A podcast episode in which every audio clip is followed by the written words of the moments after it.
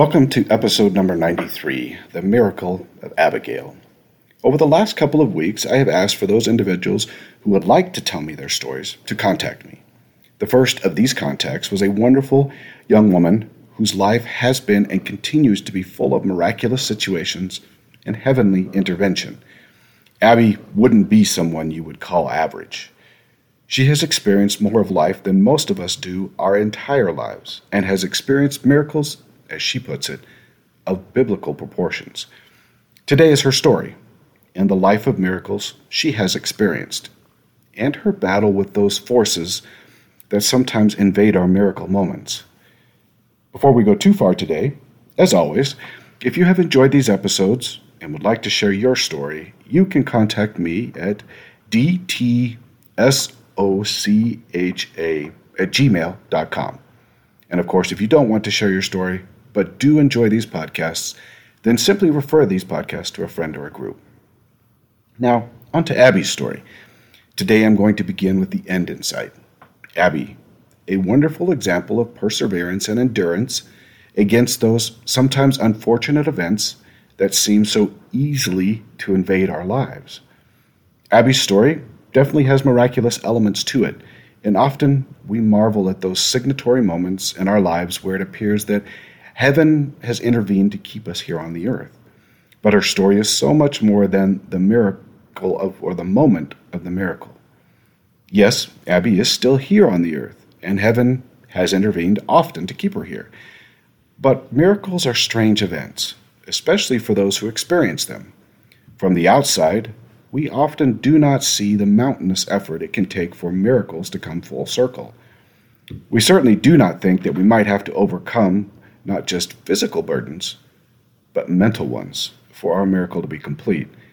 But that is what is most interesting about Abby's miraculous life. Not the actual moment of the miracle, but the effort required on her part to overcome. Abby's life was not unusual in any way, in the sense that somehow Lucifer picked her out of the crowd and decided that her trials needed to be far more difficult than our own. I am sure, or I am not sure, exactly how the Lord decides what types of trials we need and what types of experience medicine, I have that in quotes, makes the most sense for us. In Abby's case, it seems that a little bit of that experience medicine was called for. As a young girl, she was hit by moving cars twice, once without harm, at least physically, and the second with a broken leg. Each time, a vehicle decided that the school bus lights did not pertain to them. Later, as a teenager, she had decided to run a marathon, and after training for a period of time, the training ended by finding out that she had cancer and had to have a very large tumor removed from her body. The tumor was actually twenty-two pounds and two feet wide. Now, after the cancer treatment and recovery, and of course, several months of relative peace and a mission call, Abby had an even more difficult experience than cancer. While hiking, she fell fifty feet to the bottom of a waterfall, breaking her skull. Recovering her from the bottom of the waterfall took a couple of hours due to the remote location, but part of the miracle was that she landed in a small, in a small, shallow pool of water that was cold enough to keep her brain from swelling, but shallow enough to keep her from drowning. This occurrence, that some might just call coincidental, allowed for one of those unique spiritual moments. In her words, she was given a choice to return to mortality or to move on to the spirit paradise. Now, obviously, she chose mortality, but her reasons for doing so were motivated by family rather than fear. She didn't fear death, but was very concerned about the impacts her death would have on her family and her siblings. Her love for them actually caused her desire to return. Now, one might think that Abby's miraculously recovered from her fall, and she did, but we often leave miracles at the point of the first intervention, where she didn't die from the fall and was rescued. There's so much more to her miracle than most of us rarely think about or see unless we've experienced it. When Abby awoke from her coma, she could no longer talk or move or eat, and had to relearn how to do those simple things we just don't think about any longer. She has also had several surgeries related to the fall, and her recovery is in some ways ongoing. Now, this podcast is not about physical injuries, and so Abby's story is not just about miraculously overcoming difficult odds and doing difficult things in her life. Her story is about doing so when mental illness invades that recovery and adds a supreme layer of difficulty. Traumatic brain injury has long been associated with the loss and recovery of bodily functions, but what is less well known is that serious injury to the brain can and does increase the likelihood of bipolar disorder by almost thirty times. Yes, anxiety and depression can and do occur at the same rates for head injuries. Even with a mild concussion, people are almost three to four times as likely to experience persistent mental illness. And the mental illness does not have to occur right after the injury. It can take up to a decade to appear, although it does typically appear sooner. With a brain injury, it can be very difficult to adjust to the new functionality of the brain and the persistent problems with body function. But what most individuals do not realize is that the battle against mental illness, including bipolar, P T S D, depression, and anxiety, is almost always more difficult and persistent than the physical rehabilitation. Most individuals who have a serious brain injury will battle mental illness for a good portion of their life after the injury. For some, the illness tends to fade with time and healing, but for many, it is their new reality. Now, Abby's family has never known mental illness. Why is that important? It is because she does not have a genetic component to her illness, at least one that can be found. It is a foreign concept to them as a family, although Abby's father and mother seem to be more perceptive than most who have never dealt with mental illness. One of the unique things about Abby's story that is so important to our podcast is that sometimes physical trauma causes mental illness when there exists little to no predisposition, meaning that you don't have to possess a genetic risk factor for mental illness to assault your recovery efforts. In Abby's case, not only did she deal with bipolar, but a mixture of mental illness. She also deals with SAD, which is an acronym for Seasonal Affective Disorder. The disorder deals with decreasing light during winter timeframes. It is a depression-like state that generally occurs in areas where there is significant rain during the winter season or fog, such as Seattle, or where there is where light is limited during winter, such as Alaska. Although you do not have to live in Alaska, Seattle, or any particular place to feel the disorder. Now, often where we find one mental illness, others are just lingering around the corner. Many people deal with more than one mental illness at a time, and such is the case for Abby, and this can be especially true with a brain injury. Now, after Abby's injury and during the physical recovery, there were many moments of discouragement and doubt. Relearning basic functions of the body is just plain tough on the mind, and frequently, depression is a common occurrence. In Abby's case, the depression was the most noticeable symptom, and as is as is actually the case in almost all bipolar discoveries. From her story, Abby stated that she mentioned to her father about how she was feeling, depressed, of course, and he stated that she should probably see a professional. Now, I wanted to pause right here for a moment to note how rare what her father did really is. For a parent who has never seen, dealt with, or experienced mental illness to instruct a child or help a child that professional help might be necessary is very uncommon, and while they don't keep statistics of such things, my guess would be that this type of perceptive behavior falls into the less than one percent category. Someone who has never experienced mental illness is unlikely to ever consider counseling for it, even when it occurs with, within someone who is close to them. Now, Abby did seek out this professional help, and this is where her story takes a turn that is incredibly important to understand about mental illness. Abby's initial diagnosis was depression, not unusual for those who suffer with bipolar. The psychiatrist started her on an antidepressant.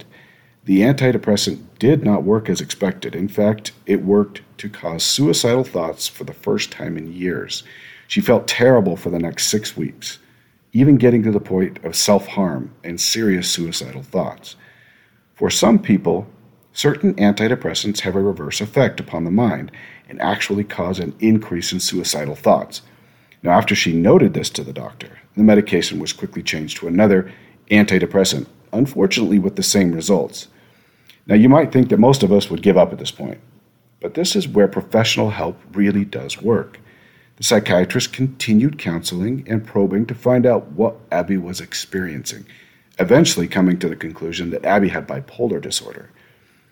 At this point, the medications were changed and focused towards bipolar, and though, although it took a little while to find the perfect prescriptions, she has been doing much better with the medications. The point of all this effort and trial and error is that Abby eventually got a medication that made the difference in her life.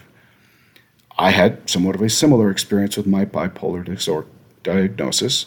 Like Abby, I struggled a little with the idea of bipolar because I simply had been far too focused on the depression and anxiety. But with a good diagnosis, medications can be found that work for one's individual chemistry. This was the case for Abby and myself, and it is not uncommon at all for medications not to work on the first or second trial. As much as we would not like to admit it, our healthcare system in our time is more practice, meaning trial and error, than perfection. This is especially true when the illness has no true method of identifying the exact cause or even the exact illness. There are no markers in the blood that say, I have depression or bipolar or anxiety. There are no keywords that we would state, that I would even specifically state, that would say I have problems with one or the other. And sometimes with bipolar, the mania side can be so weak that the illness is difficult to diagnose. What I personally loved about Abby's story is her willingness to work through the medication and listen to the professional helping her. So many times we give up Uh, we give up because the first or second medication didn't work and even made things worse. So many times we give up on medications that actually do work because all of a sudden we're feeling better. And far too many times we avoid counseling because of the stigma associated with it. If we were to look at healthcare more as practice than perfection and are willing to work with the doctor, so many times our outcomes would be far better than they are. Now, Abby's miracle would not have been complete without the work she put in, relearning to walk, talk, eat, and live. But it also would not have been complete without her perseverance in the world of mental illness. I have said this before. There is no shame in a mental illness. It is not a matter of a lack of emotional control or some type of punishment for sin. It is an illness, and it comes about due to either a predisposition, the circumstances in our lives, or both. Now, when you ask Abby about her testimony, she is quick to say that she has always believed. She has always been seriously concerned about the truth and her salvation, even when she was young. Abby has a strong testimony of the gospel and of the Savior, but even with that strong testimony, when mental illness struck her world, church was difficult in many respects, and she, like many of us, took some time to adjust to her illness. This meant that sometimes she did not attend all of church or any of church. Reading also has been difficult for her since the accident because of issues with vision. And she says that prayer is most often where she fe- feels those spiritual moments now. What I heard when she said this was that the Lord, knowing how difficult things were f- for her in her mortal body, found the best way to communicate with her and where she would feel those things that she needed most. Now, Abby is still working on her miracle and even faces an upcoming surgery as part of that process. She is as spiritual as anyone I have met, and as part of what she has experienced in life, has a deep concern for others and their suffering. What is most important about Abby's story is not the physical miracle that has occurred, but that she has been able to endure it while battling the terrible forces of mental illness.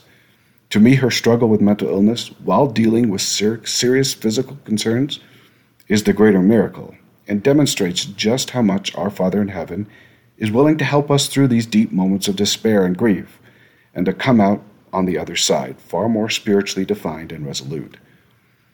As Abby and I talked, she she spoke a great deal about the feeling of hope. She felt that hope was the guiding factor in many of her outcomes and miracles.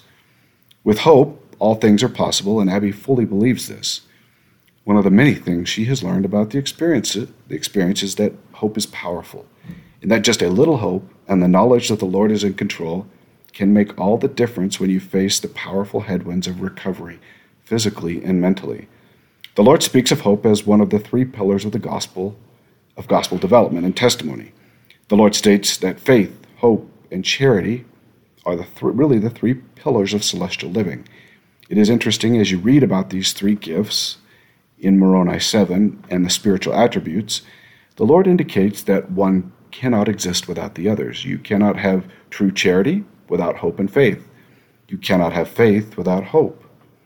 When Abby spoke about hope, you could feel the testimony that her trials have brought, that the trials have brought to her, and just how much she truly trusts the Lord and how deep her hope runs.